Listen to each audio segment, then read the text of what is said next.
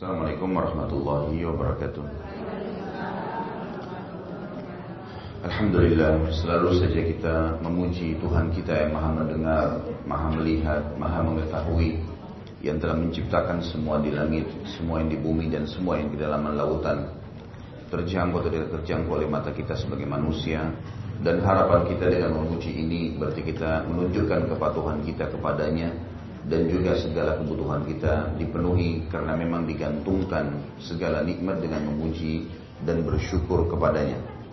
Yuk kita banyakkan salam hormat kita, salawat dan taslim kepada Nabi besar Muhammad sallallahu alaihi wasallam yang telah membawa kepada kita hukum halal haramnya sang pencipta dan akhirnya kita punya panduan hidup, tahu mana yang boleh dan tidak boleh dan juga sebagai bentuk kepatuhan kepada sang pencipta yang telah menjadikannya ibadah buat kita. Melanjutkan bahasan bulughul maram dan kita masuk kepada kitab Sumpah dan Nazar atau kitab Al-Aiman wan Nuzur.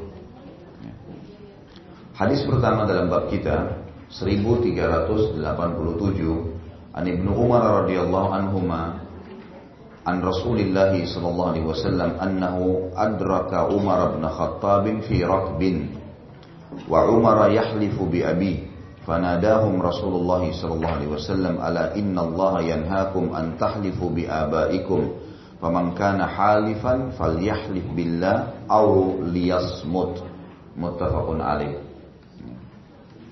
Sudah kita fokus belajar ya suaranya. Dari Ibnu Umar radhiyallahu anhu bahwa Rasulullah sallallahu alaihi wasallam pernah menjumpai Umar bin Khattab berarti anak menceritakan tentang ayahnya. Karena, karena Ibnu Umar adalah Abdullah namanya, anaknya Umar bin Khattab. Dia berkata, dia pernah menjumpai atau e, mendapati, lebih tepat ya, ayahnya Umar bin Khattab di suatu kafilah. Padahal Umar sedang bersumpah. Pada saat itu Umar sedang bersumpah atas nama ayahnya. Misal dia katakan, demi ayahku atau demi Al-Khattab Ya, sumpah kalimat ini diucapkan. Ini tradisi jahiliyah dulu ada. Orang bersumpah atas nama orang tuanya atau rumahnya atau pekerjaannya. Maka Rasulullah SAW berseru atau memanggil kepada mereka. Nabi SAW panggil semua. Jadi Abdullah bin Umar bersama ayahnya, bersama Rasulullah SAW dalam satu kafilah. Dan Abdullah bin Umar mendengar kalau ayahnya Umar bersumpah atas nama ayahnya Umar atau kakeknya Abdullah ini. Maka Rasulullah SAW panggil mereka sambil berkata, ketahuilah bahwa Allah melarang kalian untuk bersumpah dengan nama ayah kalian, dengan nama ayah kalian. Barang siapa yang bersumpah, maka hendaklah ia bersumpah dengan nama Allah atau dia diam. Hadis ini memberikan gambaran kepada kita, ibu-ibu sekalian, kalau sumpah atas nama Allah saja, tidak boleh yang lain. Dan boleh kita menggunakan sumpah itu dengan wallahi pakai waw atau tallahi pakai ta ya atau billahi pakai ba. Tiga-tiga semua adalah lafaz sumpah namanya. Lafaz sumpah. Dan dibolehkan orang bersumpah dengan nama Allah yang lain. Seperti misalnya kalau kita bilang War-Rahman. Kan itu wallahi Allah nama Allah. Berarti Ar-Rahman, Ar-Rahim, Al-Ghafur, semuanya boleh. Boleh juga bersumpah kalau kita menisbatkan sesuatu ya, sebagai ciptaan Allah. Seperti misalnya Ka'bah, rumah Allah. Kita boleh bersumpah kalau kita mengatakan demi pencipta Ka'bah. Bahasa Arabnya Rabbu Ka'bah. Jadi kita sebenarnya sedang bersumpah atas nama Allah yang menciptakan Ka'bah. Tapi tidak boleh ibu bilang demi Ka'bah. Saya bersumpah demi Ka'bah. Demi rumah, demi pohon, demi suami, demi istri, demi anak, demi orang tua. Ini semua nggak boleh. Termasuk tidak boleh demi Nabi. Ya. Karena sumpah ini harus digunakan atas nama Allah atau yang ternisbatkan sebagai ciptaan Allah. Seperti tadi kita katakan, kita boleh bilang misalnya kepada suami, saya ibu bilang sama suaminya, saya bersumpah atas Tuhan yang telah menciptakan kamu. Ya. Kan tidak disebut namanya Allah ya. Tapi ada bahasa Tuhan. Atas nama Tuhanmu ya, atau atas nama penciptamu misalnya. Semuanya dibolehkan. Tetapi tidak boleh kita mengatakan saya bersumpah atas nama ibuku, atas nama ayahku. Ya, ini tidak dibolehkan kalau secara langsung kepada makhluk. Makanya di sini kata Nabi SAW, sesungguhnya Allah telah melarang kalian untuk bersumpah atas nama ayah kalian, berarti masuk semua makhluk tidak dibolehkan bersumpah atas namanya. Dan barang siapa yang bersumpah, maka dia semestinya bersumpah atas nama Allah saja, atau dia diam. Dan perlu dikasih bawah juga ibu-ibu sekalian, kalau sumpah itu dalam Islam, dipakai kalau darurat. Bukan setiap saat orang ngomong sumpah. Orang yang selalu bersumpah ini kata sebagian ulama adalah orang-orang yang memang dasarnya dia suka salah, bohong, dia salah. Karena dia butuh butuh meyakinkan pembicara depannya dengan sumpah. Kadang-kadang sering kita temukan ada orang begitu. Saya baru datang ke sana, sumpah saya ke sana. Gak ada yang nanya, gak ada apa. Kan tidak perlu ya. Gak perlu. Kalau dibutuhin baru kita sumpah. Darurat. Dan jadikan sumpah itu adalah sesuatu yang mahal sekali. Seperti misal, diminta kesaksian di pengadilan, gitu kan. Diminta pengakuan kalau kita betul-betul tidak melakukan perbuatan yang sedang dituduhkan. Baru. Gitu kan. Tapi kalau orang menggunakannya keseharian ini tidak boleh sebenarnya. Ya. Mungkin saya tidak tahu ya, yang saya selama ini temukan sih di Indonesia e, mayoritasnya alhamdulillah tidak banyak bersumpah ya. Karena orang ngomong yang ngomong saja. Gitu. Umum, secara umum ada saja orang yang bersumpah. Tapi di Jazirah Arab ini memang banyak sekali orang yang bersumpah. Kadang-kadang ngajak temannya aja ke rumah, dia udah bersumpah. Demi Allah kamu harus datang. Nah iya, kita kalau diundang makan, gitu kan, dia gunakan billah ya, atas nama Allah kamu harus datang gitu kan. Jadi ini sumpah yang semestinya tidak usah dilakukan. Tidak usah dilakukan. Ada hukum lain. Kalau seandainya seseorang teman kita muslim sudah bersumpah atas nama Allah di hadapan kita, hukum syar'inya berbeda. Ini hukum lain ya. Kalau misal temannya ibu, suaminya, atau mungkin kalau seorang laki-laki istrinya atau anaknya dia udah bersumpah di hadapan kita atas nama Allah, kita nggak boleh lagi nggak terima. Ini hukum syar'i. Kalau dia bohong urusan dia sama Allah sudah. Karena kata Nabi saw, siapa yang seseorang bersumpah atas nama Allah di hadapannya, maka dia ridho, dia terima. Urusannya sudah sama Allah. Kita tanya sesuatu, makanya ibu-ibu sekalian ambillah hukum-hukum zahir. Jangan buat masalah ya. Jadi misal kita bertanya, kalau perlu tanya. Kalau nggak perlu jangan nanya. Karena kadang-kadang pertanyaan yang mendesak orang lain membuat dia bersumpah. Karena sumpah itu mahal, nggak boleh sembarangan. Jadi kalau ada orang datang, kita memang dasarnya janjian. Dasarnya janjian. Dan janjian ini memang uh, telat. Lalu kita bertanya, kenapa telat ya? Oke, masuk akal, ada alasan ya. Tapi kalau ketemu teman gitu kan, kita ngobrol saja umum ya, tanya kabar segala macam. Mungkin tidak perlu detail. Kamu dari mana? Kamu mau ke mana? Kecuali ada ada ada ada poin di situ. Memang kita mau pergi sama-sama. Mungkin kita butuh titip sesuatu. Mungkin karena memang perintah dalam agama dalam hadis yang lain Bukhari Siapa yang mengaku beriman pada Allah di akhir, dia hanya mengucapkan yang baik atau dia diam. Makna daripada mengucapkan yang baik adalah bertanya sesuatu yang dia perlukan. Yang tidak perlukan tidak usah. Coba ibu-ibu terapkan dalam kehidupan ini akan lebih mudah hidup kita. Karena setiap kali apa pun selalu kita bertanya. Kalau tidak ada masalah, tidak ada sesuatu. Bukan ilmu pengetahuan. Bukan memang tadi kayak kita mau pergi sama dia atau apa. Atau mungkin tidak ada masalah, dia baru datang. Ya, dari mana misalnya? Dari mana ini? Ada kepentingan nggak kita? Kepentingannya apa di situ? Kalau tidak ada nggak usah ditanya, kita langsung to the point bicarakan hal umum. Supaya tidak tertutup pintu bohong, tertutup pintu syaitan, tertutup pintu pintu bohong apa pintu sumpah. Banyak hal-hal yang kalau dia lagi berbuat salah, subhanallah, fitrahnya orang kalau buat salah, Bu, itu pasti ketakutan. Misal gini, ada orang dari berzina. Dia datang di dalam majelis. Kita nggak tahu kan. Sekarang ibu cuma iseng cuma mau nanya, dari mana aja? Apa yang dia jawab kira-kira? Dia kalau jawab yang lain, oh saya dari mall, bohong.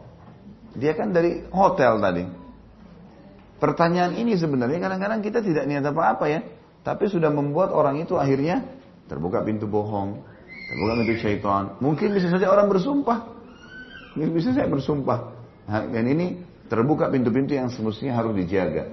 Karena kita sedang berbicara masalah bab sumpah dan bab nazar. Ya. Bagaimana orang nazar jalan Allah SWT. Kita bisa bicara dalam hadis pertama sumpah ini. Jadi ini hukum-hukum berhubungan dengan sumpah. Selain sumpah hanya atas nama Allah, juga sumpah itu bernilai sekali, jangan dipakai kecuali darurat, dibutuhkan. Memang butuh bersumpah atas nama Allah.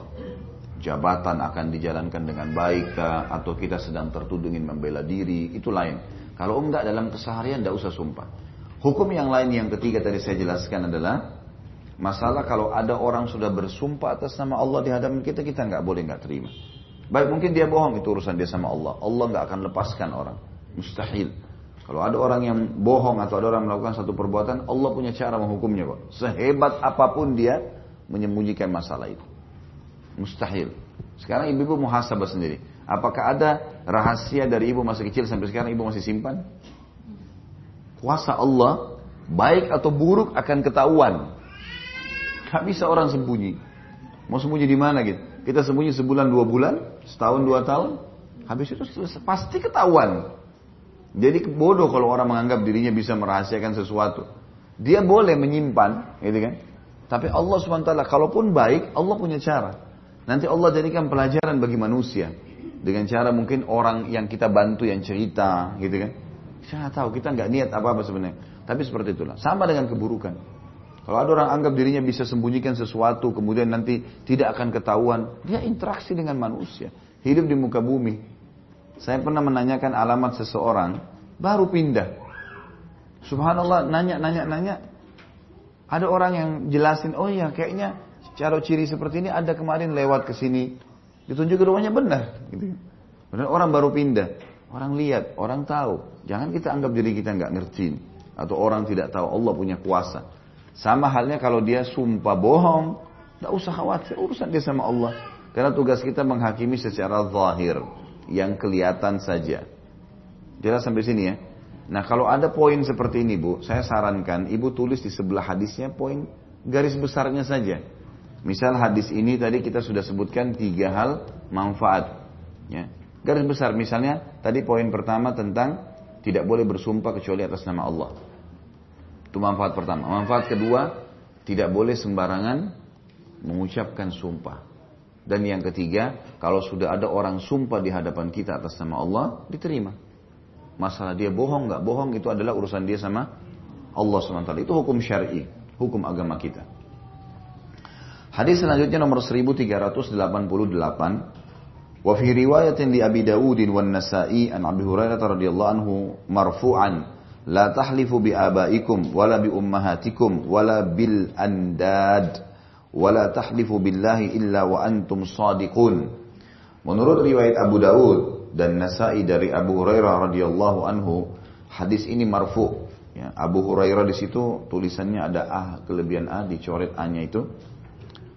E, dalam hadis marfu berarti sampai kepada Nabi saw janganlah bersumpah dengan nama ayah kalian, ibu kalian, dan apa-apa yang disekutukan dengan Allah, patunglah, jimatlah, pohonlah segala macam, dan jangan bersumpah dengan nama Allah kecuali kalian dalam keadaan benar. Hati-hati ya. Kalau salah, ibu-ibu sekalian, saya salah. Belajar bahasakan itu. Saya salah, saya minta maaf, selesai. Clear masalahnya. Mungkin pahit menyebutkan, tapi selesai. Daripada bohong, besok ditanya bohong lagi, tahun depan ditanya pasti bohong lagi, 10 tahun pun ditanya bohong lagi. Numpuk-numpuk semua dosanya. Untuk apa ini? Hmm? Gak ada gunanya.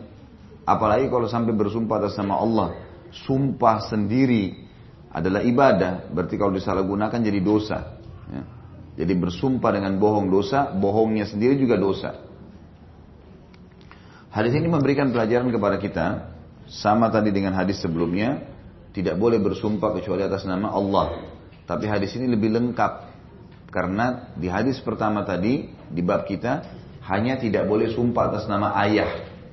Di sini ada atas nama ibu. Ya. Kemudian ada istilah andat. Andat adalah semua yang disembah selain Allah. Nid diambil dari kata-kata niddun yang berarti semuanya yang disembah selain Allah. Pohonkah, apa saja yang disekutukan dengan Allah, dianggap keramat dan seterusnya ini semua tidak dibenarkan bersumpah atas namanya. Kemudian juga pelajaran yang kedua dari hadis ini, selain tidak boleh bersumpah selain nama Allah termasuk tambahan dari hadis yang pertama adalah ibu di sini dan semua yang disembah selain Allah. Juga pelajaran kedua tidak boleh bersumpah kecuali jujur. Tidak boleh bersumpah kecuali dalam keadaan jujur. Benar-benar benar kita sumpah atas nama Allah. Dan ingat, belajar mengatakan, iya saya salah, minta maaf. Itu penting sekali. Membuka, menutup semua pintu bohong nantinya dan selesai clear pada saat itu. Sudah berat tapi selesai clear, nggak nginap masalahnya. Hadis selanjutnya adalah 1389 wa an Abi Hurairah radhiyallahu anhu qala qala Rasulullah sallallahu alaihi wasallam yaminuka ala ma yusaddiquka bihi sahibuk Dari Abu Hurairah radhiyallahu anhu bahwa Rasulullah sallallahu alaihi wasallam bersabda sumpahmu haruslah apa yang dibenarkan oleh temanmu. Maksudnya adalah sumpahmu apa yang dibutuhkan oleh temanmu. Jadi kalau memang betul-betul butuh kita sumpah ya sudah sumpah dengan dia, itu yang dimaksud. Kalau enggak enggak usah sumpah sebagaimana saya bilang tadi. Artinya pelajaran dari hadis ini jangan bersumpah kecuali dibutuhkan. Dibutuhkan oleh temanmu maksudnya orang yang sedang berbicara dengan kita. Kalau dibutuhkan baru kita sumpah, kalau enggak enggak usah. Termasuk biar tidak bukan termasuk tidak menyebutkan nama Allah. Misalnya kita bilang bahasa Indonesia, saya sumpah, saya bersumpah. Orang Muslim sudah tahu sumpahnya karena ke, ke, ke, atas nama Allah tentunya, walaupun dia tidak menyebutkannya. Ini nggak usah disebutin, kecuali memang dibutuhkan untuk lawan bicara kita. Jadi pelajaran dari hadis ini adalah bersumpah itu sesuatu yang dibutuhkan oleh lawan bicara kita saja. Yang lain nggak perlu. Termasuk misal seseorang e, menulis buku, kemudian kita temukan dalam bukunya banyak bersumpah atas nama Allah. Demi Allah seperti ini, demi Allah seperti itu. Demi Allah saya mengalaminya. Tidak perlu sebenarnya. Ada sebuah kisah yang saya hadapin, kisahnya begini. Nah sebatas itu saja. Gak usah bersumpah gitu kan. Karena kita tidak membutuhkan itu. Kita nggak membutuhkan. Kalau dibutuhkan baru dipakai karena sumpah mahal bernilai. Makanya tadi ada hadis Nabi yang kita pelajari sebelumnya, siapa yang mau sumpah-sumpah atas nama Allah atau dia diam. Jangan pakai sumpah. 1390 adalah riwayat lain saja.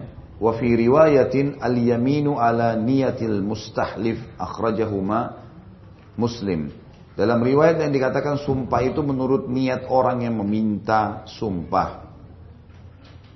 Kedua hadis di atas riwayat Muslim. Jadi kalau misal teman kita, lawan bicara kita mengatakan kita lagi ngobrol, mungkin ini contoh saja, contoh ya.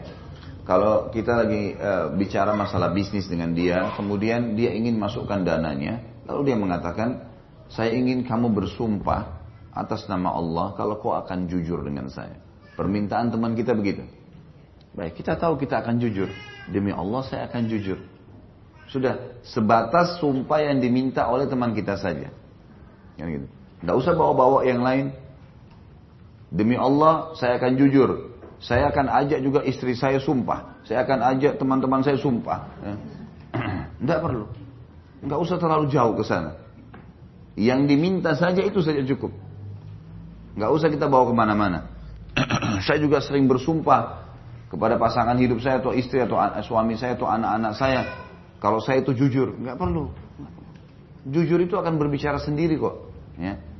Kejujuran itu akan berbicara dan membela sendiri. Nggak ada sesuatu yang perlu dikhawatirkan. Makanya kata Nabi Shallallahu Alaihi Wasallam, maukah aku tunjukkan kepada kalian satu perbuatan yang kalau kalian kerja maaf eh, semua semua kejujuran. Lazimilah kejujuran karena dia akan membawa pada kebaikan dan kebaikan akan membawa ke dalam surga. Dan jauhi dusta karena dusta akan membawa kepada kefasikan fasikan akan membawa kepada neraka. Artinya akan bicara sendiri kok nanti itu. Kebohongan itu juga akan bicara sendiri nanti. Akan menjadi fakta sendiri buat orang yang berbohong. Hadis 1391 wa an Abdurrahman bin Samurah radhiyallahu anhu qala qala Rasulullah sallallahu alaihi wasallam wa idza halafta ala yaminin fara'aita ghairaha khairan minha fakaffir an yaminika wa'ti alladhi huwa khair muttafaqun alaih wa fi lafdhin bukhari wa fi lafdhin lil bukhari fa'ti alladhi huwa khairun wa kaffir an yaminik wa fi riwayatin li abi daud fakaffir an yaminika thumma alladhi huwa khair wa isnaduhuma sahih Disebutkan dalam terjemahan dari Abdurrahman ibn Samura, ibnu Samura, ibnunya diganti jadi bin seperti biasa. Radhiyallahu anhu bahwa Rasulullah sallallahu alaihi wasallam bersabda, apabila engkau bersumpah terhadap suatu hal, satu kejadian atau keadaan, lalu engkau melihat ada sesuatu yang lebih baik daripada sumpahmu. Jadi maksudnya kita bersumpah, demi Allah saya melihatnya tadi, misal gitu ya.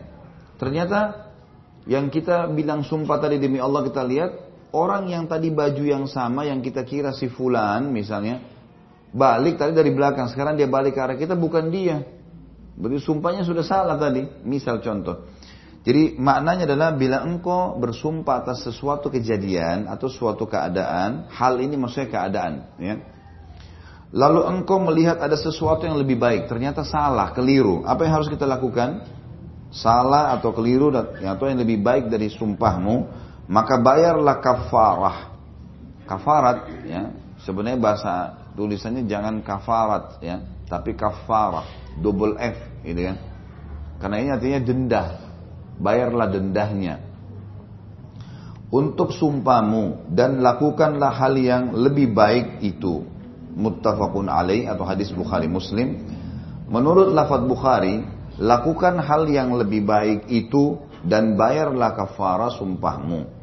Menurut riwayat Abu Daud, bayarlah kafarat sumpahmu, kemudian lakukan apa yang lebih baik itu.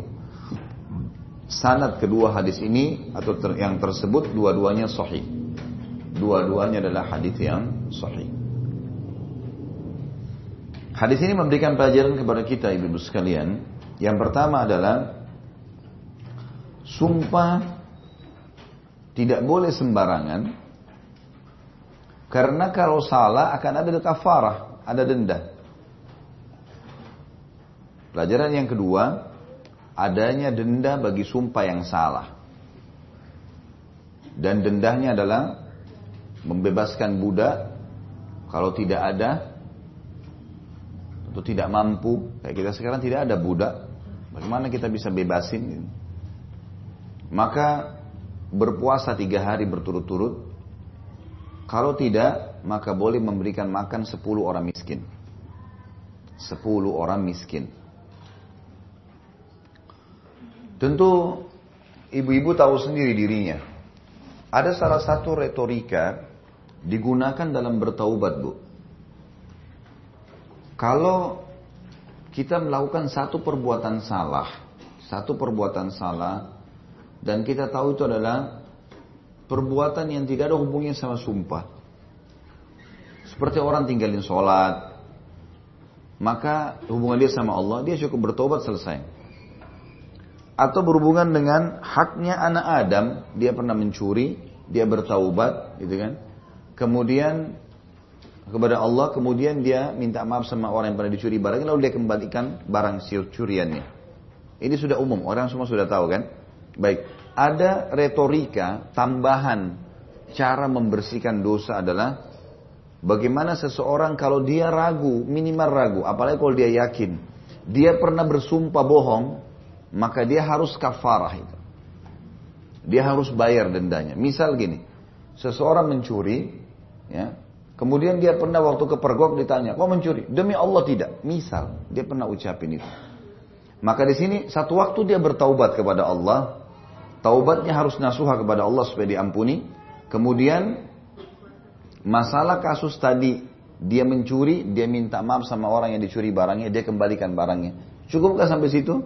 Belum, karena tadi dia sempat sumpah. Itu harus dibersihkan sumpahnya. Kafara. Kalau itu sudah bersih, maka itu akan sangat membantu kepada kualitas kehusuan ibadah. Karena yang mengganggu kualitas kehusuan ibadah ini kan adanya dosa yang mengganjal. Nah kadang-kadang dosa mengganjal ini dari perbuatan yang pernah kita lakukan. Makanya saya bahasakan ke ibu-ibu sekarang, muhasabah. Mungkin, mungkin seseorang di antara kita pernah melaknat dirinya sendiri. Laknat itu maksudnya menyebutkan doa-doa yang tidak baik. Kayak misal, mobilnya tabrakan sial, misal. Atau dia pernah membahasakan ke dirinya sendiri lihat di kaca, kok saya jelek sekali ya, Misal, itu itu laknat namanya ya. Laknat itu artinya menyebutkan sesuatu kalimat buruk buat diri sendiri.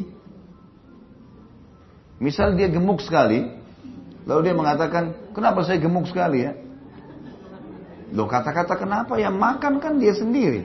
Hah? Jadi kalau dia mau dia mau turunin badannya, dia nggak usah ucapin itu. Sebentar, dia nggak usah ucapin itu.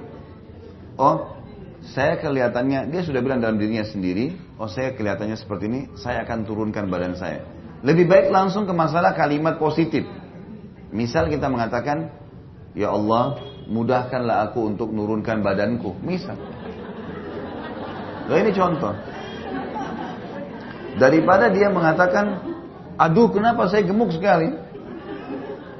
Sama dengan orang mengucapkan kalimat yang pernah saya bilang kalau ke anak kan, kamu kenapa nakal sekali? Daripada ucapin kamu nakal sekali, lebih baik kita bilang, semoga Allah menjadikanmu seorang presiden. Atau mendoakan semoga kau tumbuh besar dalam keadaan sehat. Semoga kau menjadi orang yang terpintar dari umat ini. Doa positif. Gitu kan? Makanya kata Nabi SAW, saya tidak suka dengan kalimat-kalimat pesimis. Kalimat yang berbau sesuatu e, buruk, menjelekkan dirinya, menjelekkan keluarganya, menjelekkan transportasinya, menjelekkan tempat tinggalnya. Bahasa lain juga laknat. Tapi saya suka dengan faal. Kata para sahabat ya Rasulullah, apa itu faal? Kata Nabi SAW, faal adalah kalimat optimis. Malah kalimat yang baik. Gitu Kalimat yang baik. Maka kita hindari semua ini. Memang ini masalahnya peka, sederhana ya, tapi berpengaruh sebenarnya. Nah, Ibu-ibu coba muhasabah selama hidup selama ini mungkin pernah nggak ya saya doain diri saya tidak baik atau pernah nggak saya ucapin tidak baik? Kalau itu diucapin salah satu retorika pembersihan dosa supaya tidak mengganjal buat kita, ya Allah, kalau pernah hamba ini ngucapin doa yang tidak baik buat diri hamba, pasangan hidup hamba, kendaraan, rumah, maafkanlah. Bisa ditangkap pesannya ya? Iya, karena itu penting. Kadang-kadang ada yang mengganjal gara-gara itu. Dia ribut suami istri, musibah saya menikah sama kamu. Jadi musibah benar itu. Jadi musibah benar. Saya menyesal menikah sama kamu. Jadi penyesalan benar itu. Nggak boleh ini. Kalau pernah diucapin, maka jangan heran kalau sering bertengkar. Memang harus jadi musibah. Ya Allah, aku memohon ampun dengan perkataanku itu. Apalagi kalau sudah diikuti dengan sumpah. Kafaranya jangan lupa. Kan gitu. Kalau pernah bersumpah, keluarkan segera. Cari rumah makan yang minimal yang biasa kita makan. Mungkin kita biasa makan porsi 25 ribu misalnya satu porsi. Beli 10 bungkus, kasih ke orang-orang miskin. Kasih ke tukang sapu jalanan, kasih ke uang sampah banyak, kasih makan mereka. Kafarah, bersihin. Karena kadang-kadang itu pengganjal masalah-masalah yang kita tidak sadari nih.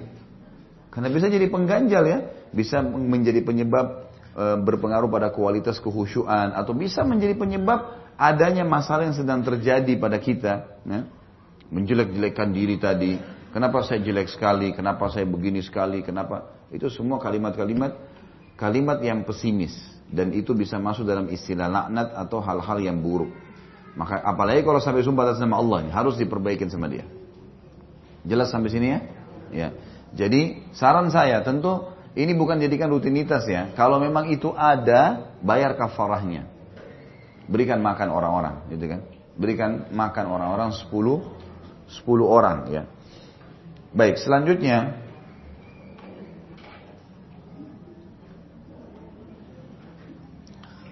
ada pelajaran lain juga dari hadis dulu. Jadi pelajaran yang pertama tadi adalah kalau bersumpah dan kemudian salah, maka dia harus bayar kafarah. Pelajaran yang kedua dan kafarah sudah kita sebutkan tadi. Pelajaran kedua dari hadis ini adalah atau mungkin kalau sudah dicatat tadi ada pelajaran-pelajaran. Tadi ada ditulis apa? Enggak, yang sebelumnya tadi ada nggak ditulis di awal sebelum saya. Intinya ada pelajaran lain kalau ibu mau tambahkan. Kalau seseorang sudah bersumpah salah dan dia tahu ada yang lebih benar, memang benar, maka ada potongan penutupan hadis dia harus mendatangi yang benar. Jadi gini, demi Allah saya tidak lakukan. Terus ternyata dia tahu, dia tiba-tiba teringat, misal gini, ibu makan makanan, contoh ini contoh saja, ada makanan di rumah kita makan. Mungkin suaminya tanya, mana makanan yang kemarin? Nggak tahu. Demi Allah saya nggak tahu. Dia begitu suaminya pergi baru ingat, oh tadi malam saya makan. Rupanya sebelum tidur saya sempat ambil, saya makan. Baru ingat. Berarti kan ini contoh, sumpahnya salah. Dia harus tobat sama Allah, minta maaf sama suaminya, bayar kafarahnya. Bayar kafarah ini, ya. Dan dan hadis yang kita bilang pelajaran terakhir dan dia harus mendatangi yang lebih baik. Maksudnya apa? Lain kali harus hati-hati, jangan terjerumus lagi. Jangan mudah bersumpah, gitu ya. Jadi kita eh, sebagian ulama hadis mengatakan kalaupun dia sudah mengetahui ada yang lebih baik kayak tadi contoh kita misalnya dia udah makan maka dia lebih menyempurnakan permintaan maafnya sama Allah itu kalau dia membeli makanan yang sama dia kasih gantinya artinya dia datang kepada yang lebih baik. Kan ada hadis begitu ya? Dia datang kepada yang lebih baik. Maka ini berarti dia berusaha tergantung kasus yang sedang dia hadapin Bagaimana dia kembali kepada hal yang lebih baik daripada apa yang tadi dia keliru itu. Baik, 1392 Wa Ibnu Umar radhiyallahu anhuma anna Rasulullah sallallahu alaihi wasallam qaal man halafa ala yamin faqal insyaallah fala hintha alai rawahu Ahmad wal arba'a wa sahih Ibnu Hibban dari Ibnu Umar radhiyallahu anhu bahwa Rasulullah sallallahu alaihi wasallam bersabda barang siapa bersumpah atas suatu hal Lalu ia mengucapkan insya Allah jika Allah kehendaki. Tidak ada denda atasnya jika ia melanggarnya. Riwayat Ahmad dan Imam Empat. Hadis sahih menurut Ibn Hibban. Jadi begini nih maksud. Misal gini. Uh, saya minta kamu datang ke rumah saya ya besok. Ya. Demi Allah. Ya misal dia bilang gitu. Saya akan datang. Terakhir insya Allah. Misal dia bilang begitu insya Allah. Besok betul-betul ada uzur. Ada uzur. Dia telepon temannya, maaf ya saya nggak bisa datang. Saya tidak bisa datang. Baik, temannya bilang, iya nggak apa-apa. Berarti unsur janjian sama teman sudah selesai. Tapi jangan lupa, kita sempat sumpah. Ya. Demi Allah saya akan datang. Kalimat akan datangnya sudah dibatalin. Maaf saya nggak bisa datang ya karena anak saya sakit. Sudah terbatalkan kan? Tapi sumpahnya ada nggak? Ada. Sumpah harus dibersihkan kan?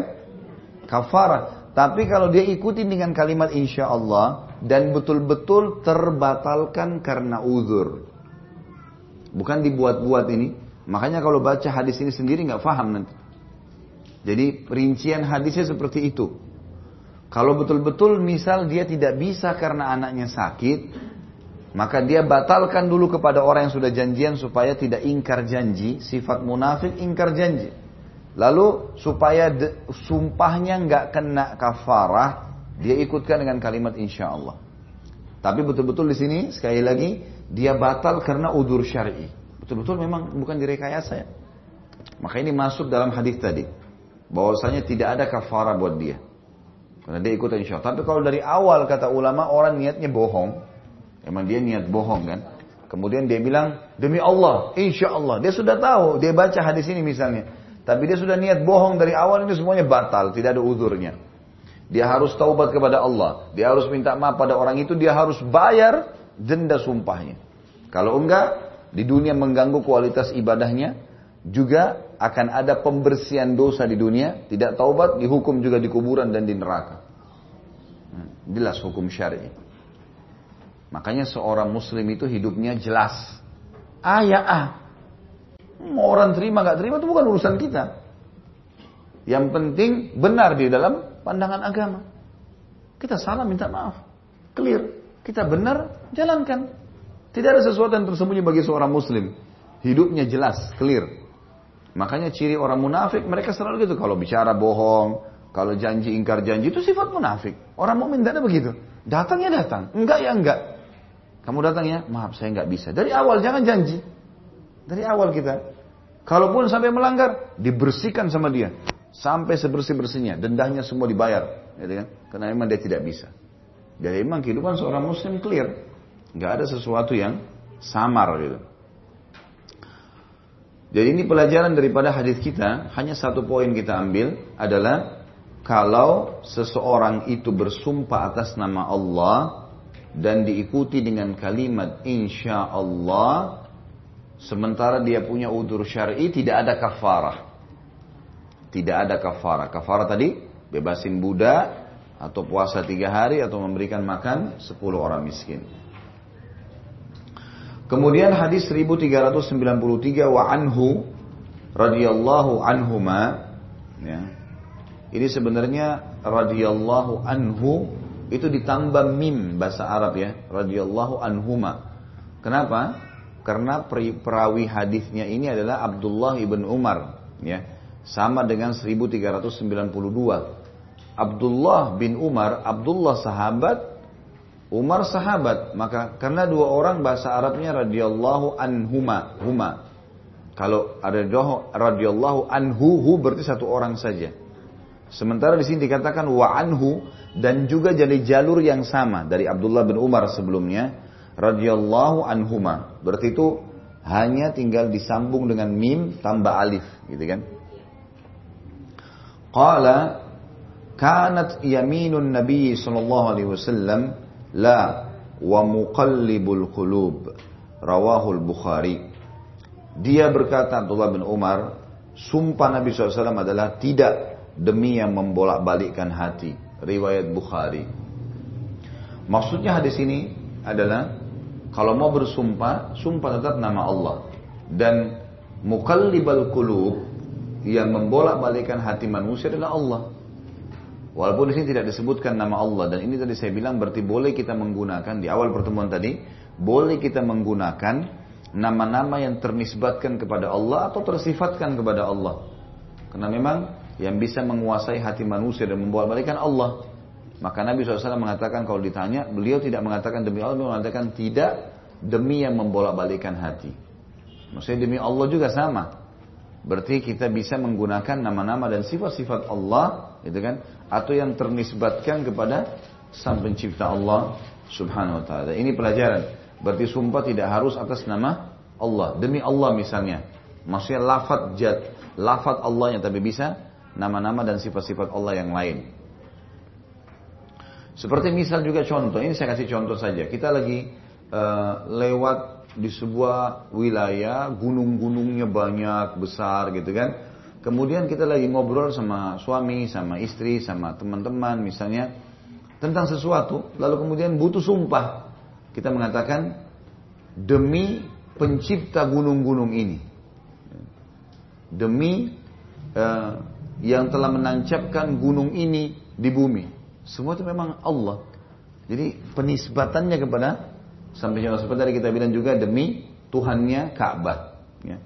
Demi Tuhanmu yang menciptakan kamu misalnya. Itu semua sama. Gitu. 1394 Wa Abdullah bin Amr radhiyallahu anhu maqal ja'a al-Arabiyyun ila Nabi SAW faqala ya Rasulullah mal qabairu fadzakara al-hadith wa fihi al-yaminul ghamus wa fihi qultu wa mal yaminul ghamus qala allati yaqtati'u biha ma lam muslim huwa fiha kadzib akhrajahu muslim Abdullah ibn Umar, eh, ini Abdullah ibn Amr ya, itu terjemahannya keliru. 1394 di situ ditulis Abdullah ibn ibn ibnu diganti bin dulu, kemudian Umar diganti Amru. Amru. Ya, karena ini memang perawi hadisnya Abdullah bin Amr bin As radhiyallahu anhuma. Berkata, seorang Arab Badui menemui Nabi Shallallahu Alaihi Wasallam dan bertanya, wahai Rasulullah, apakah dosa-dosa besar itu? Perawi melanjutkan hadis dan di dalamnya disebutkan sumpah palsu. Dan hadis itu atau dalam hadis itu aku bertanya kata Abdullah bin Amr bin As radhiyallahu anhu berkata apa yang dimaksud dengan sumpah palsu itu ya Rasulullah? Beliau SAW bersabda, sumpah yang digunakan untuk mengambil harta seorang muslim, padahal ia bohong. Riwayat Imam Muslim. Hadis ini memberikan gambaran kepada kita tentang haramnya, ini pelajarannya, haramnya sumpah dusta. Namanya yaminul ghamus. Seperti dia bersumpah untuk mengambil harta warisan ahli warisnya, atau dia mengambil apalah ya, apa saja yang bukan barangnya dia ya maka ini semuanya adalah yaminul ghamus. Sumpah di pengadilan hanya karena mau cerai atau mengambil harta dari e, mantan pasangannya. Ini semua adalah yaminul ghamus dan ini berbahaya sekali. Ini sumpah palsu berbahaya. Membuat dirinya berdosa, menjadikan apa yang diambil juga jadi tidak halal. Dan ini tidak ada manfaatnya sama sekali. Ingat, bagi seorang muslim bukan kuantitas, tapi kualitasnya bagi kualitasnya. Jadi mungkin orang gajinya cuma 10, 1 juta, tapi berkah kualitasnya Allah cukupkan. Ada orang mungkin 10 juta tapi tidak cukup-cukup. Karena memang tidak berkualitas, haram, ada syubhat. Memang nggak ada manfaat. Kemudian hadis yang selanjutnya 1395 wa an Aisyah radhiyallahu anha fi qaulihi ta'ala لا يؤاخذكم الله باللغو في أيمانكم قالت هو قول الرجل لا والله وبلا والله أخرجه البخاري ورواه أبو داود مرفوعا dari Aisyah radhiyallahu anha tentang firman Allah yang artinya Allah tidak akan menuntut sumpah-sumpah kalian yang tidak disengaja. Ia berkata, itu adalah perkataan seseorang tidak demi Allah dan benar demi Allah. Riwayat Bukhari. Abu Daud meriwayatkan dengan marfu. Maksudnya hadis ini ada orang uh, mungkin dalam da, di lisannya itu tiba-tiba saja spontanitas keluar. Nah, itu. Uh, kamu tadi jalan sama si fulanah ya? Uh, demi Allah tidak. Misal terlintas saja dia. Kalau orang ini ternyata dia memang mengucapkannya dan dia tidak jalan sama orang itu, tapi ketemu misalnya. Sementara penanya mengatakan, apa kau jalan sama si fulan? Dia mengatakan demi Allah tidak. Dia maksudnya memang tidak jalan, tapi ketemu tadi. Maka kalimat mengatakan demi Allah tidak, dan dia bermaksud adalah tidak jalan dan spontan keluar, ini nggak dihitung kafarah. Karena dia ketemu kan. Tapi memang yang sedang ditanya adalah masalah jalannya. Walaupun sebenarnya si penanya bermaksud semuanya, ketemu nggak, ini nggak, itu nggak, tapi dia memang spontan dia menjawab, enggak demi Allah. Maksudnya dia di sini memang tidak jalan gitu. Nah, kalau ini ini kasusnya terjadi dan spontanitas terjadi, kata Aisyah anha ini termasuk dalam firman Allah, Allah tidak akan menuntut maksudnya hukuman ataupun denda bagi sumpah-sumpah yang tidak disengaja. Hadis ini memberikan pelajaran kepada kita tentang kalau sumpah diucapkan spontanitas tanpa disengaja, maka nggak ada kafarah. Tidak ada kafarah. Tapi tentu keadaannya benar ya. Memang keadaannya benar. Jangan ditarik ke keadaan salah ini. Jangan di, masih dibahasakan misal apa kau apa kau jalan sama si fulan, gitu kan? Dia mengatakan tidak demi Allah atau iya demi Allah, padahal sama sekali ketemu pun tidak. Jadi dia bohong. Ini beda, tidak masuk dalam bahasan kita. Itu tetap harus bertaubat, harus ada kafara kalau dia sudah bohong. Ini spontanitas dan memang dia jawab cuman tidak full semuanya pertanyaan itu terjawabkan. 1396 Wa an Abi Hurairah radhiyallahu anhu qala qala Rasulullah sallallahu alaihi wasallam inna lillahi tis'atun wa tis'ina isman man ahsaha dakhala al-jannah. Muttafaqun alaih. Wa saqa Tirmidzi wa Ibnu Hibban al-asma. Wa tahqiqu anna sardaha idrajun min ba'di rawat. Dari Abu Hurairah anhu bahwasanya Rasulullah SAW bersabda sungguhnya Allah memiliki 99 nama. Barang siapa yang menghafalnya memahaminya maka ia masuk surga. Muttafaqun alaih maksudnya riwayat Bukhari Muslim. Tirmidzi dan Ibnu Hibban menguraikan nama-nama tersebut. Allah, Ar-Rahman, Ar-Rahim, Al-Wadud, Asy-Syakur, Al-Ghafur dirincikan oleh dua orang ini, Imam Tirmidzi dan Imam Ibnu Hibban. Sebenarnya penyebutan nama-nama itu adalah penyusupan penyusupan oleh sebagian perawi hadis.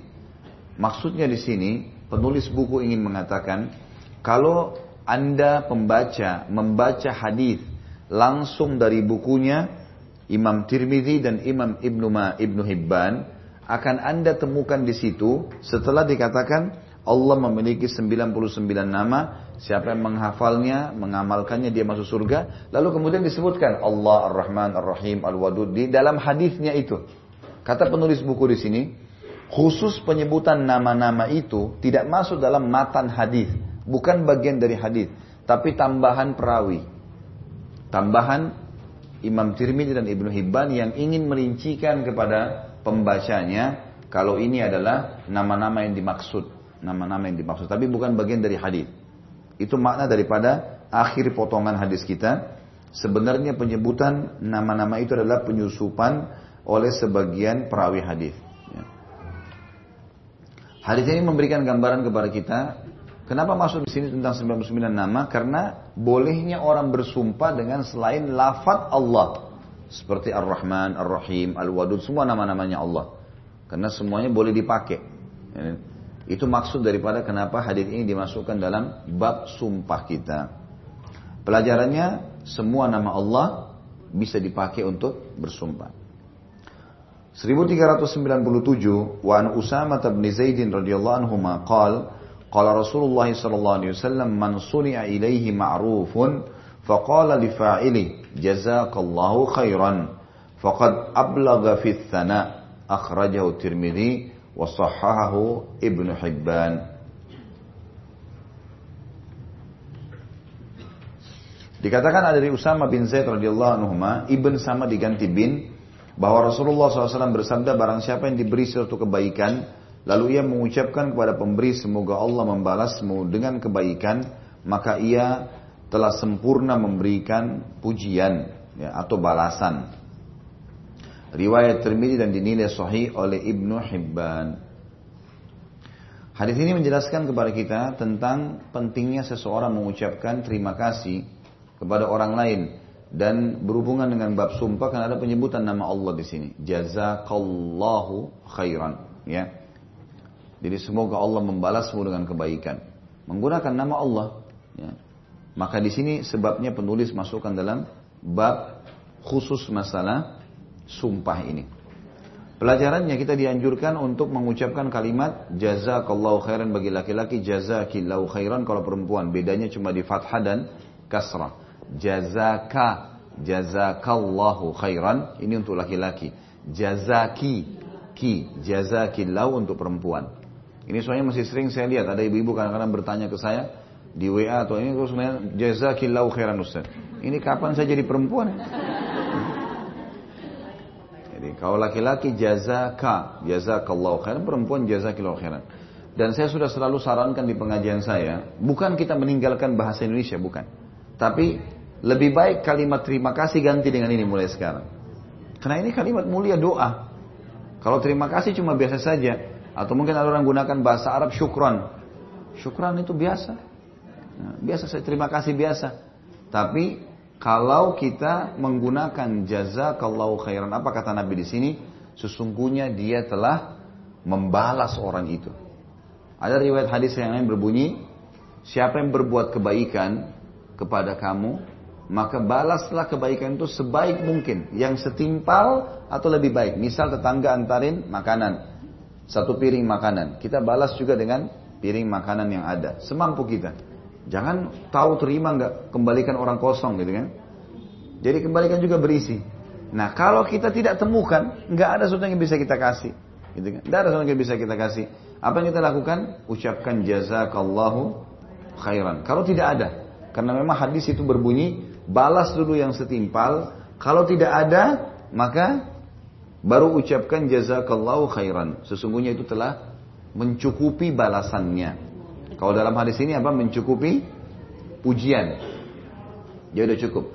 Artinya jazakallahu khairan semoga Allah membalasmu dengan kebaikan. Semoga Allah membalasmu dengan kebaikan. Ya.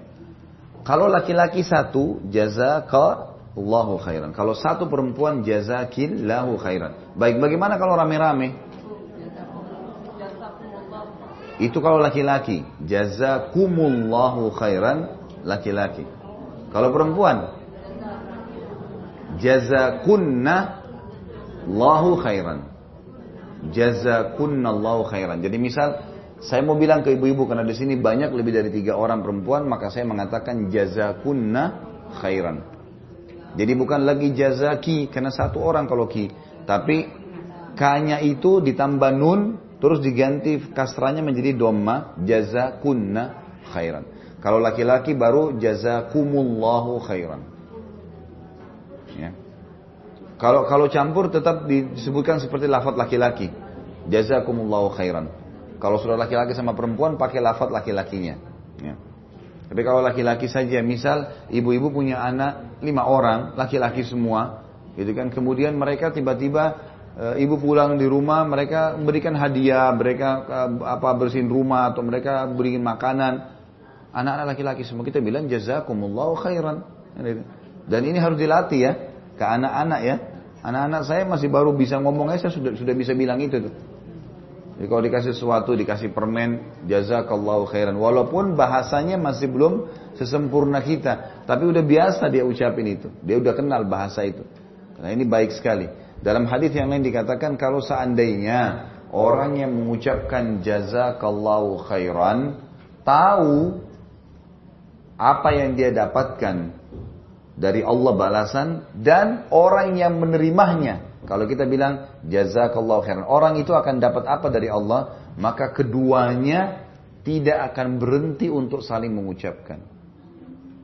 Artinya saking besarnya Allah janjikan pahala di situ dan apa yang akan didapatkan sampai kalau mereka tahu mereka tidak akan berhenti saling mengucapkan. Makanya penting sekali. Dikasih tempat duduk jazakillahu khairan, dikasih kesempatan apa jazakillahu. Habis telepon, ngobrol, Ya jazakumullah khair, makasih, jazakallah khair, jazakillah khair, kita ucapin. Ada informasi datang di WA, di BB dan seterusnya, kita juga mengatakan kalimat. Ini kalimat pokoknya suci dan baik. ya Intinya itu. Baik, semoga Allah balas kebaikan.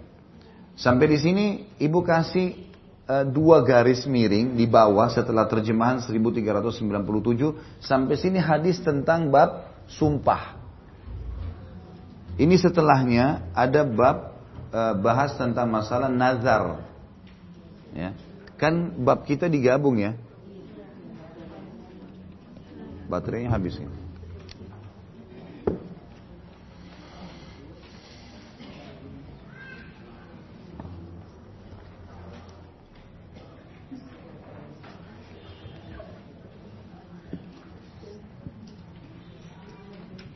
Hadis 1398 kita akan masuk ke bab nazar. Dan nazar adalah sesuatu yang diniatkan untuk Allah bila yang sedang dihadapi atau dijadikan target berhasil. Seperti misal kalau saya sembuh, kalau saya sembuh maka saya akan puasa tiga hari.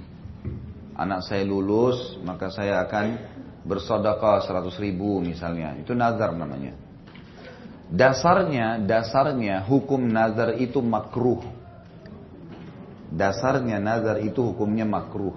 Artinya lebih baik tidak dilakukan, tapi boleh dilakukan. Kenapa kok makruh? Ulama rincikan, apa sebabnya?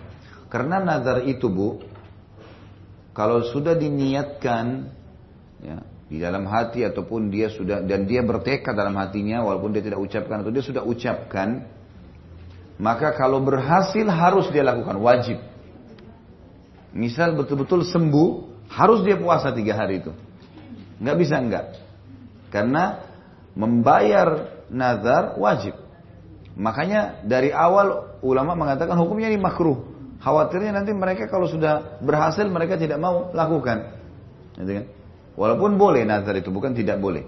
Nah itu bagian daripada syariat kita.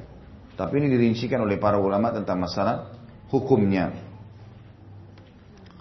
Jadi lebih baik bagaimana? Lebih baik kalau seandainya ibu lagi, misal seseorang, maaf, sakit di luar sana, atau punya masalah apa, dia nggak usah nazar, tapi dia kalau selesai urusannya dia langsung melakukan misal dia bersedekah buat fakir miskin misal sebagai tanda syukur kepada Allah atau dia sujud syukur gitu kan maka itu jauh lebih baik itu jauh lebih baik walaupun tadi boleh bernadar ya. tapi ingat kalau berhasil harus wajib itu menjadi utang ya.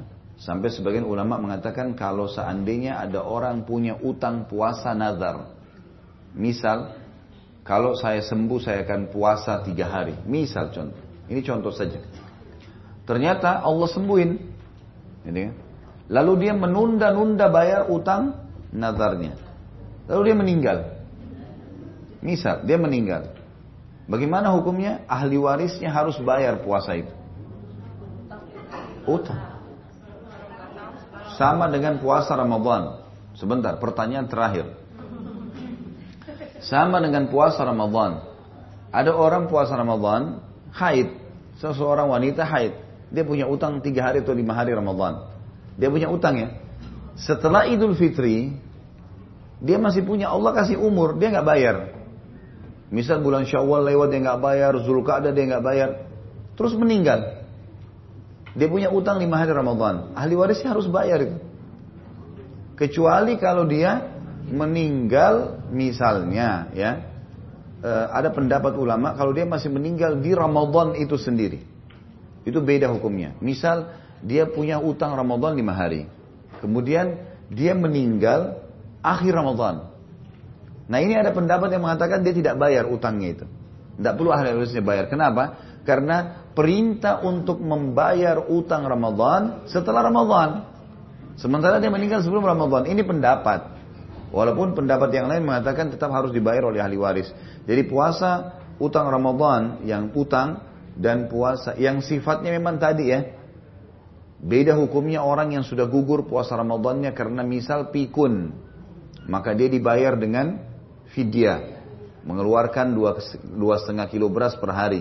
Ini nanti kalaupun dia meninggal, anak-anak-anaknya ahli warisnya gantiin fidyah saja. Gak usah dibayar puasa gitu kan dua setengah kilo beras kali sekian hari yang dia tidak puasa kalau dia pikun gitu kan.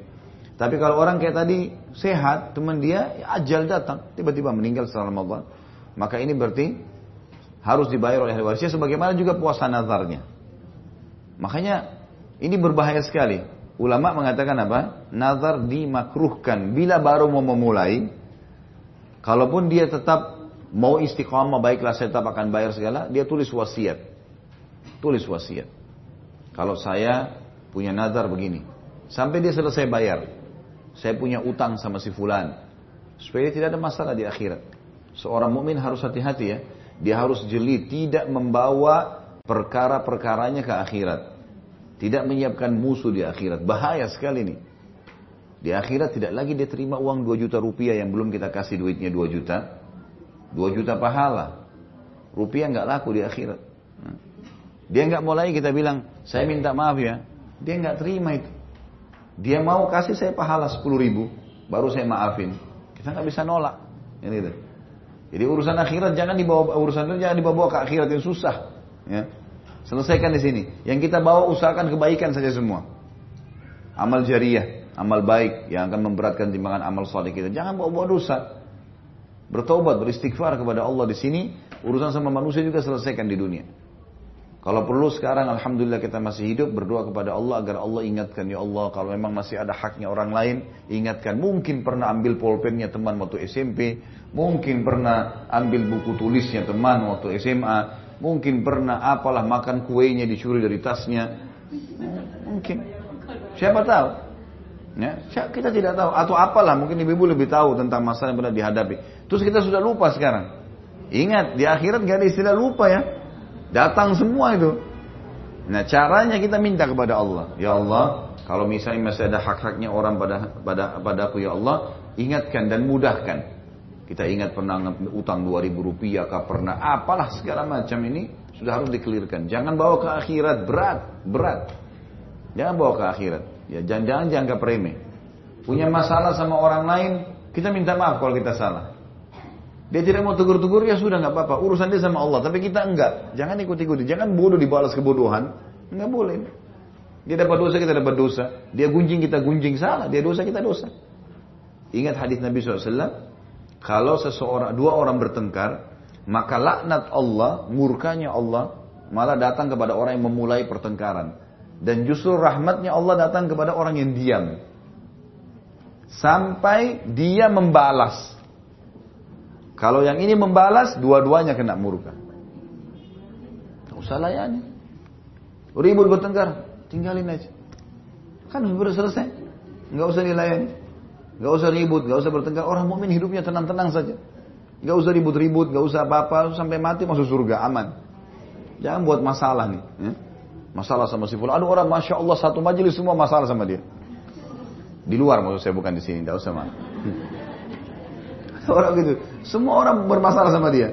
Sama si fulan masalah sama si fulan. Kadang-kadang kita kalau ketemu semuanya orang salah sama dia.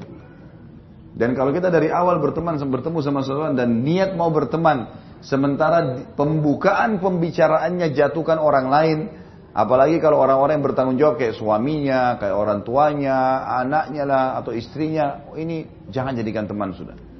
Orang yang terdekat aja dirusak, apalagi kita nanti kita juga lebih parah. Gitu, tidak usah. Berteman dengan orang-orang yang baik-baik, kita juga jadi baik. Ya. Buah itu akan bisa bertahan segar kalau semuanya segar. Kalau ada satu buah busuk, satu jeruk busuk ditaruh di sepuluh jeruk yang bagus, mengganggu nggak? Masalahnya di situ. Saya punya sepuluh teman, cuma satu ini yang buruk suka ke diskotik. Tetap aja ini busuk ini. Berbahaya. Tetap punya efek. Apalagi duduk ngobrol. Tidak mungkin dia diam, dia pasti punya kesempatan untuk menyampaikan cerita segala macam, ketemu laki-laki lah, apalah, minuman keras lah, eh, segala macam diskotik baru. Kita manusia dengar, connect dengan hati. Satu waktu syaitan jeli, dia lihat kita lagi sumpah segala, orang itu dimudahkan oleh oleh syaitan untuk mengingat. Maka dia telepon kita ngajak kita ikut-ikutan sama dia. Sekali terjerumus, dosa itu seperti jurang. Sekali jatuh, susah keluar.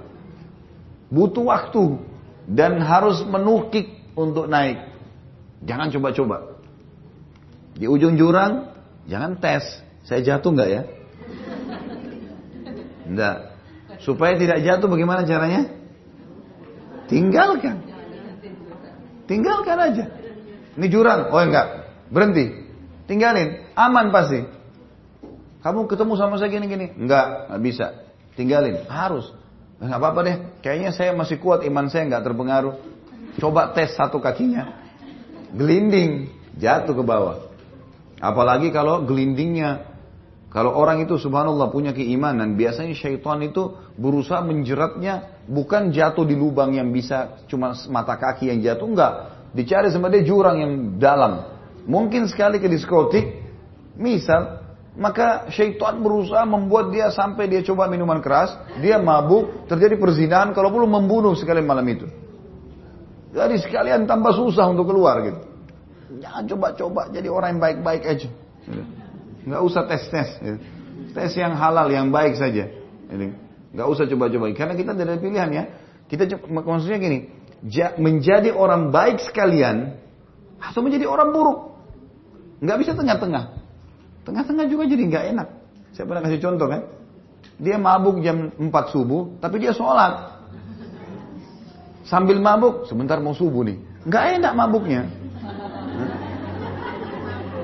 Dia nggak enak karena dia masih pikir ibadah. Pakai jilbab besar tapi masih pacaran, pergi jalan sana sini. Jalan jadi nggak enak. Mau dipegang jadi nggak ketahuan orang nih. Nah, dia takut sendiri. Jadi tidak usah, jangan coba-coba. Jadi orang baik sekalian, enak. Orang kalau ibu-ibu nggak ada masalah, jalan. Ada, perasaan takut sama orang nggak ada kan? Orang kalau buat dosa, subhanallah, biar orang lain yang tidak kenal, dia anggap orang itu tahu masalahnya. Ketakutan sendiri. Ketakutan sendiri. Ada orang bel, telepon ini, saya mau ketahuan. Susah. Jadi nggak usah masuk ke masuk zona aman. Ya. Kalau meja ini kita bagi dua, saya pernah bilang ini zona aman. Selalu yang baik-baik saja. Ini zona tidak aman, minimal syubhat. Jangan diikut-ikutin itu.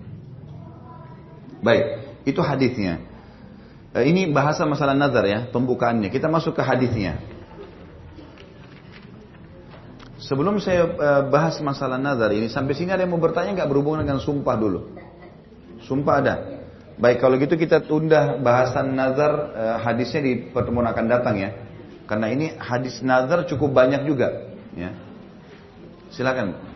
Ustaz, kalau kan masalah sumpah ya, terus uh, ada seorang teman tanya bahwa kok kamu ikutan gitu?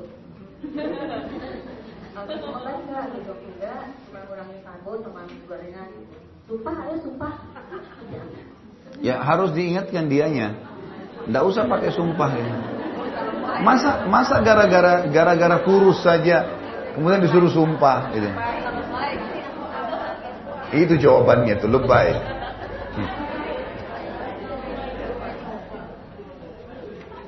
Jadi orang seperti ini harus kita nasihatin bu. Bilang jangan pakai kata sumpah. Udah saya sudah bahasakan. Saya tinggalin gorengan. Saya coba untuk tidur lebih cepat. Saya tidak makan malam misalnya. Udah cukup. Ya, ini sudah cukup insya Allah. Ada lagi?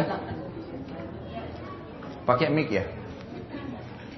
Sebentar, sambil nunggu ini saya baca ini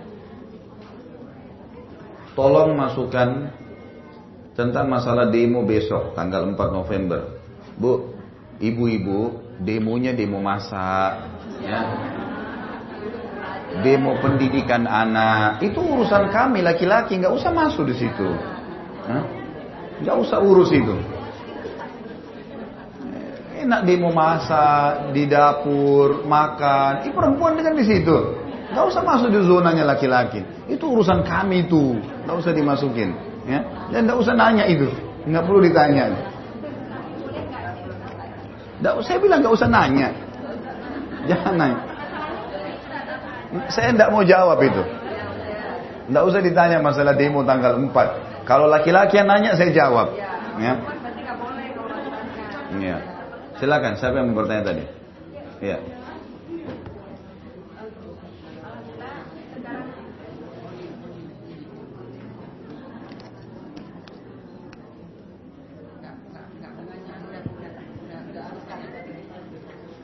Ya udah sebut aja.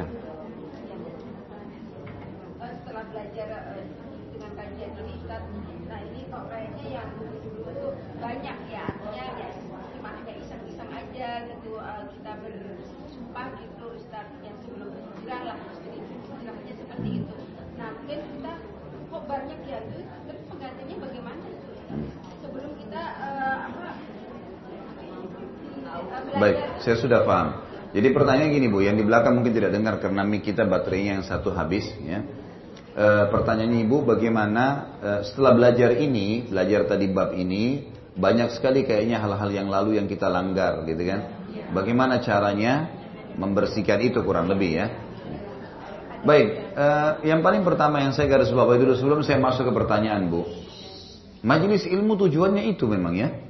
Jadi ibu kalau hadir di majelis ilmu Kemudian ada perasaan takut karena pernah melanggar, ada perasaan motivasi untuk ibadah. Itu itu bekas ilmu namanya. Dan itu penting. Tujuan majelis ilmu itu. Kalau ibu masuk ke majelis ilmu dan keluar tidak ada perasaan apa pun ini berarti tidak ada manfaat majelis ilmu itu. Makanya kebanyakan orang kalau majelisnya cuma seremoni saja, ketawa-ketawa, bukan pada tempatnya. Kalau ketawa pada hal yang masuk akal silakan. Tapi ada orang subhanallah dari pertama sampai akhir semuanya cuma lelucon, bukan ilmu atau hal-hal yang hanya e, teratur dengan retorika saja sehingga orang mengatakan bagus cara bahasanya.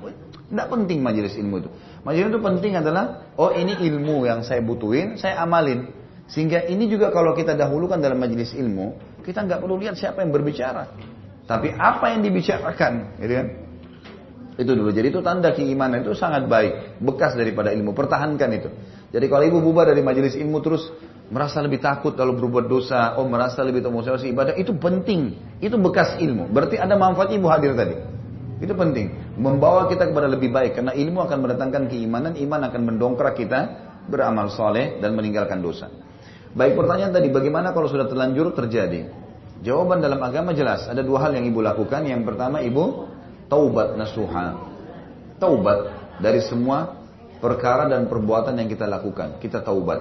Ya. Kita taubat kepada Allah SWT uh, eh, dengan istighfar, dengan taubat. Kemudian uh, yang kedua, kalau yang berhubungan dengan masalah tadi saya bilang ada sumpah, ada do doa yang tidak baik ya. Kalau dia sumpah maka dia dikafarah tadi untuk menyempurnakan pembersihannya kafarah, bayar dendahnya.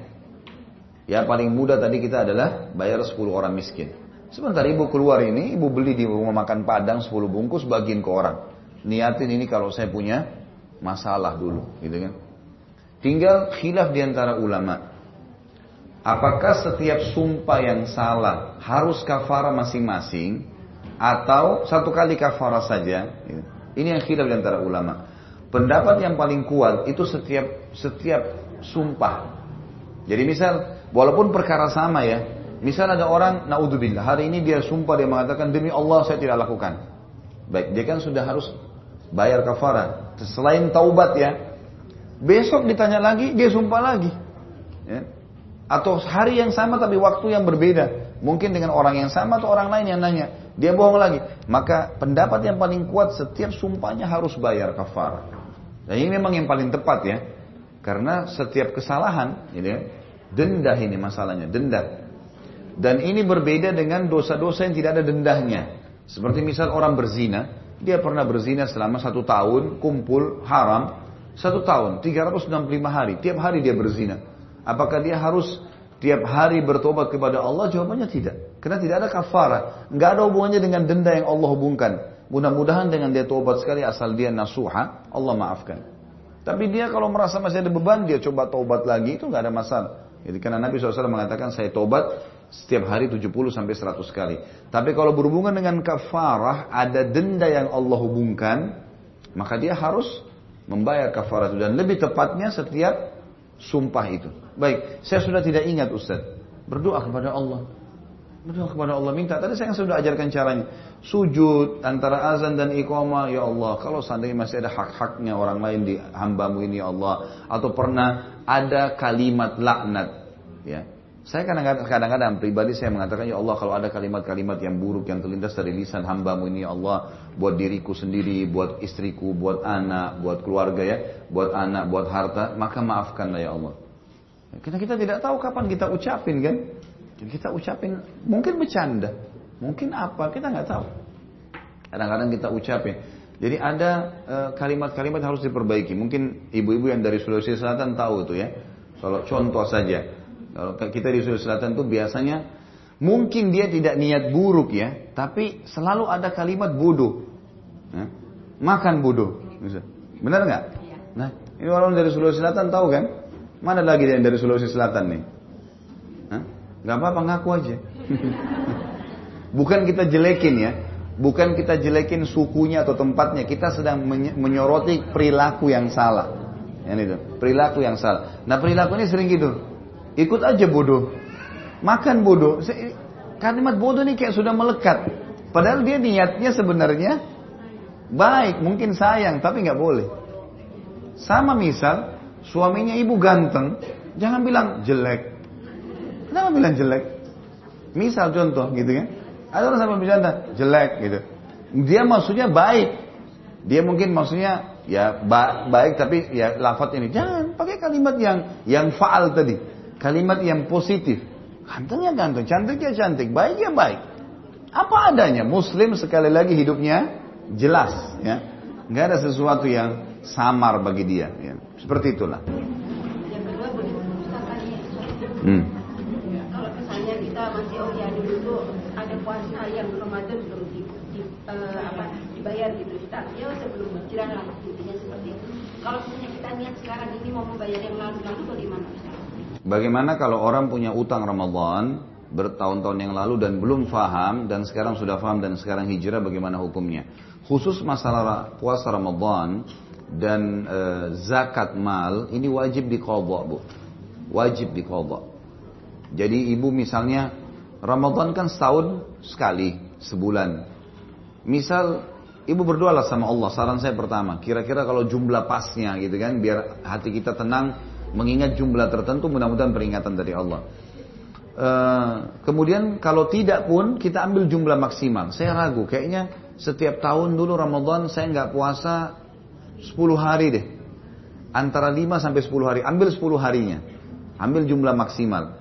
Kali 10 tahun berarti 100 hari. Baik, kita bayar pelan-pelan. Bayar Ramadan. Bayar puasa dengan puasa. Niatnya, niat puasa bayar utang Ramadan itu. Sama dengan kalau kita utang, ibu utang Ramadan habis Idul Fitri kan bayar. Sama dibayar tahun ini atau nanti tahun-tahun depannya sama. Cuman kalau ditunda sampai tahun-tahun depan, ini berarti pelanggaran harus dengan taubat dan tetap bayar. Nggak bisa enggak. Sama kasus zakat. Kita nggak keluarin zakat tiga tahun misalnya maka harus diakumulasi. Kira-kira berapa ya? Ambil jumlah maksimal. Oh saya tiga tahun lalu tuh mungkin sekitar 100 juta uh, uang atau satu miliar misalnya. Maka dua setengah persennya sekian. Baik keluarin sekian. Belum mampu total semua, ya semampunya harus dibayar gitu kan. Karena ini dua ini tidak bisa tidak bisa tidak dibayar. Tertunda harus dibayar. Kenapa bu? nggak bisa. Fidyah nggak bisa kecuali keadaannya memang dia betul-betul pikun dan eh, atau dalam kondisi dia kena penyakit kronis yang tidak memungkinkan dia membayar maka boleh dengan fidyah. Tapi kalau ibu sehat bayar puasa. Dan ini ini ini ibadah kebaikan. Jangan jangan dibebani oleh syaitan mengatakan oh nanti berat enggak. Jangan. Jadi kita harus harus uh, apa adanya ya kita melanggar kita bayar gitu kan. Supaya betul-betul tidak ada hisap lagi hari kiamat. Nggak bisa, nggak bisa. Nggak bisa puasa sunnah digabung dengan puasa wajib, nggak bisa. Nggak boleh orang bayar utang Ramadan, lalu dia boleh puasa hari Senin, tapi nggak bisa dia bilang sekalian saya puasa Senin. Karena sunnah sama wajib nggak bisa digabung. Seperti sholat qobliyah duhur sama duhur nggak bisa digabung. Kecuali kalau puasa sunnah sama sunnah. Senin kami sama puasa enam hari bulan syawal. Puasa iyamul bid itu semua boleh. Baik sebentar, saya baca dulu di sini. Bagaimana seharusnya sikap seorang anak perempuan yang orang tuanya minta dibeliin mobil baru, sedangkan sumber penghasilan anak tersebut hanya dari suaminya. Dulu anaknya pernah mengutarakan niat untuk memberikan ibunya mobil, tidak bilang baru supaya ibunya bebas dari utang cicilan mobil atau riba. Apakah apa ini? Niatan tersebut termasuk nazar itu inna malam malu bin niat. Ibu dulu waktu itu niatnya apa? Sudah bernazar belum? Nazar kan begini, kalau saya e, dapat keuntungan atau e, teman saya si fulan bayar utang, saya akan belikan mobil ibu saya. Itu nazar namanya. Ya nazar. Tapi kalau enggak, hanya sekedar bilang sama ibu, insya Allah nanti uh, saya coba gantikan mobil, bukan nazar, ya. Tidak ada hubungannya. Kalau dia hubungkan dengan syarat, kalau suami saya izinkan, kalau uang saya mencapai sekian dan terpenuhi, berarti nazar kan gitu. Nah, kalau enggak secara umum, nanti saya akan belikan mobil, tapi tidak jelas kapan. Insya Allah nanti kalau satu waktu, maka itu bukan nazar, bukan nazar, ya. Dan sampaikan kepada ibu apa adanya kalau tidak mampu. Kalau ibu sudah mampu, jangan tunda, belikan. Kenapa nggak dibelikan ibunya? Berikan saja, sodaka yang luar biasa itu. Dan tidak akan berkurang harta seorang hamba karena sodaka. Apalagi untuk orang tua. Belikan, biarin dia nikmatin. Ya, kita memberikan kendaraan itu cuma sebatas masih hidup loh. Kalau beliau sudah meninggal, nggak bisa mau beliin mobil semua apa pun, tidak mungkin di kuburan dimasukkan kan? Enggak ya. Sekarang kesempatan, setiap dia pakai mobil itu ke mana pun akan jadi pahala. Ada beberapa hal yang pahala banyak sekali cuma orang lupa, tidak tahu ya. Misalnya pengadaan kendaraan, pengadaan pakaian, itu amal jari yang luar biasa loh. Bayangkan dia ke mana-mana, rodanya berputar, kita pahalanya terus dapat itu. Itu luar biasa kan. Seperti saya bilang, ibu-ibu ada program tentang motor dai. Bayangkan dai-dai itu, ada motor yang sering saya pakai, sumbangan salah satu jemaah. Saya setiap kali pergi pengajian satu hari ke mana-mana gitu kan. Saya kalau hari Kamis karena hanya jauh saja saya pakai mobil. Biasanya kalau di hari-hari lain dekat-dekat sekitar eh, Jakarta Selatan, Jakarta apa namanya Timur sana saya biasa pakai motor saja. Karena kalau naik motor bisa dua tiga pengajian sekalian gitu kan. Tapi saya berpikir saya datang sini dua jam ceramah, sebutin 10-20 hadis, 30 hadis. Di sana lagi saya pindah. Eh, berapa orang yang dapat hidayah dari situ? Penyebabnya semua karena ada transportasi ini. Ada seorang seseorang pernah memberikan uh, hadiah ke saya sendal, kemudian sendal itu saya pakai. Subhanallah, pas saya lagi umroh saya bawa sendal itu. Saya lagi ke Masjid Haram saya teringat orang ini sumbang sendal, dia mungkin di Indonesia nggak berpikir nih, sendalnya saya pakai ke Masjid Haram sholat, pahala semua. Kan pahala. Banyaknya itu. Begitu juga apalagi ini apalagi kalau orang tua, ya, ibu, ayah, luar biasa itu. Kesempatan kasih. Sendok yang dia pakai makan, piring yang dia pakai makan, pakaian yang dia pakai, itu semua luar biasa pahalanya. Ya. Jadi kalau ibu sudah punya kemampuan beliin, jangan perhitungan. Untuk sedekah tidak ada kalkulatornya. Nah, jangan pakai kalkulator. Kalau mau di mau dibalas sama Allah tanpa hisab, keluarkan juga dengan tidak pakai hisab. Ya. Harusnya begitu. Jangan 2000, 3000, 2000, 3000 terus ini. Ya. Sodakahnya. Keluarin yang besar sekalian di jalan Allah. Nanti Allah akan balas. Mau dapat ikan paus pakai pancing kecil, bagaimana cara? Pakai kapal tanker. Dapat ikan paus nanti. Keluarin besar, dapat besar. Gitu kan? Karena emang begitu sabda Nabi SAW hadis Bukhari. Ya benar Adam amfik amfik alaik kata Allah. Hai anak Adam berinfak di jalanku, aku akan berinfak untukmu. Jadi belikan saja kalau kalau punya kemampuan. Tidak usah khawatir dengan itu ya. Kalau seorang ibu memarahi anaknya berkata tidak baik, contohnya nanti kamu bodoh atau lainnya. Apa itu termasuk sumpah dan doa? Terus apa yang harus bayar kafara puasa tiga hari? Ini termasuk. Termasuk kalimat yang bukan termasuk sumpah ya, tapi termasuk kalimat buruk tadi saya bilang. Ini masuk dalam istilah laknat. Kalau dalam agama kita. Yang kata Nabi SAW, jangan kalian doakan atau melaknat diri kalian keburukan. Diri kalian, pasangan kalian, harta kalian, semua jangan dinilai buruk. Jangan dinilai, jangan diucapkan kalimat buruk. Ini termasuk. Jadi jangan pernah ucapin bodoh, nakal, semua yang negatif ini jangan disebutin. Jangan disebutin. Lebih baik yang baik-baik saja. Ucapin kalimat-kalimat yang baik saja. Ada kebiasaan akhwat menyebutkan jazakillah saja tanpa ada kata khairan. Apa makna jazakillah atau jazakallah saja? Adakah maknanya? Kurang itu. Jazakallah, semoga Allah membalasmu. Apa balasannya? Khairan itu. Khairan itu doanya, artinya kebaikan. Jadi kalau dia bilang jazakallah, semoga Allah balas. Apa balasannya? Harus ada doanya. Saya sering kadang-kadang begitu kalau ada orang di pengajian, ikhwah-ikhwah habis pengajian, jazakallah Ustaz. Saya bilang mana khairannya? Khairan itu yang penting, gitu kan?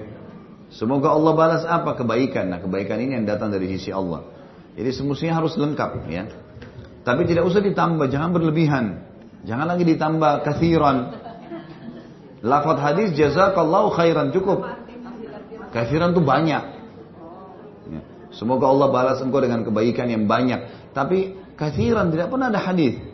Cukupkan lafadznya dengan penyampaian Nabi SAW. Nabi lebih tahu, Allah lebih tahu malah. Ya, yang kita butuhkan cukup dengan itu ya cukup dengan itu. Wa iyyaka kalau laki-laki wa iyyaki kalau perempuan. Ya. Maksudnya wa iyyaka itu dan untukmu juga. Perempuan wa iyyaki. Jadi bukan cuma oh ya, amalkan. Ilmu itu harus diterima dan diamalkan. Kenapa? Wa bisa saja. Wa itu maksudnya dan. Ya, bisa wa jazakallahu khairan tapi lebih baik coba wa iyyak saja.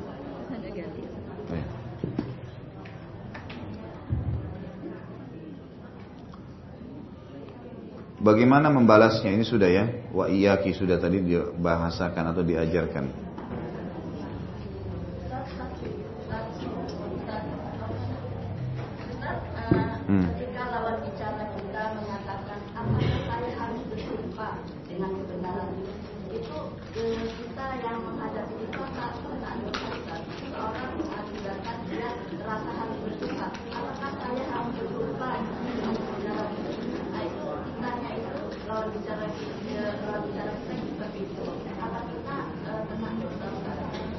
Bagaimana kalau seandainya ada orang, sebentar bu, tenang dulu.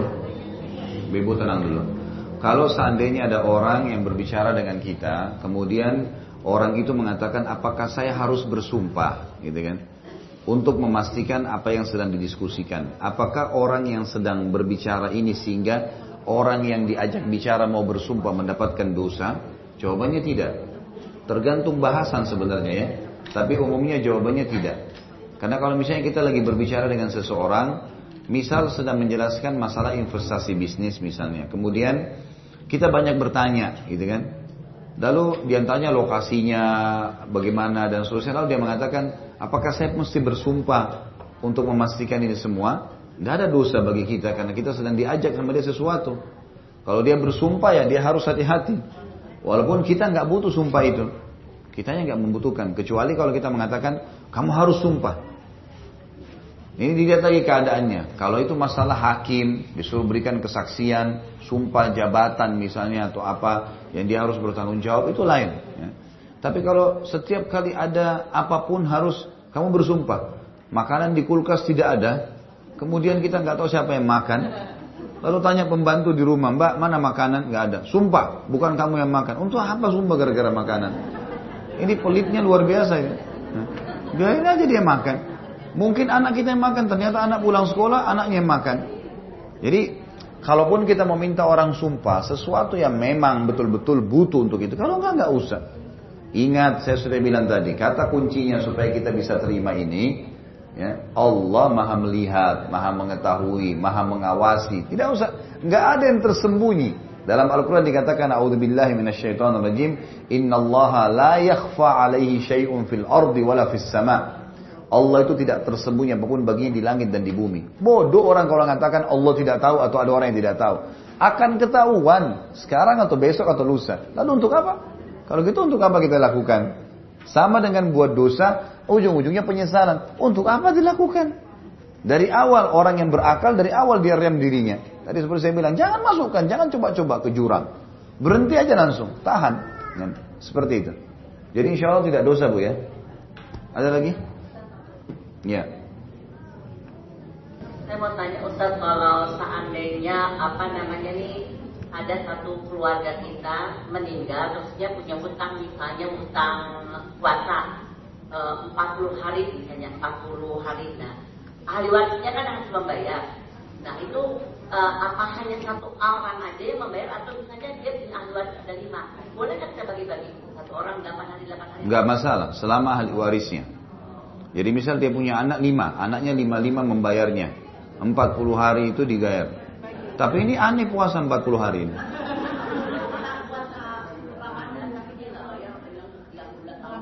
Oh sudah akumulasi. Ya, karena Ramadan 30 hari kok utang bisa 40 gitu.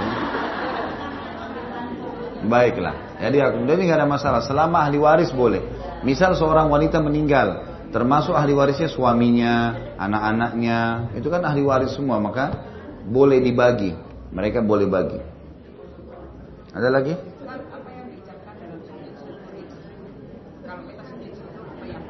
Apa yang diucapkan pada saat sujud syukur, ya?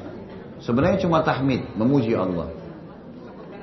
Cukup dengan itu. Bahkan e, sebagian ulama mengatakan sujudnya saja dengan niat syukur sudah cukup.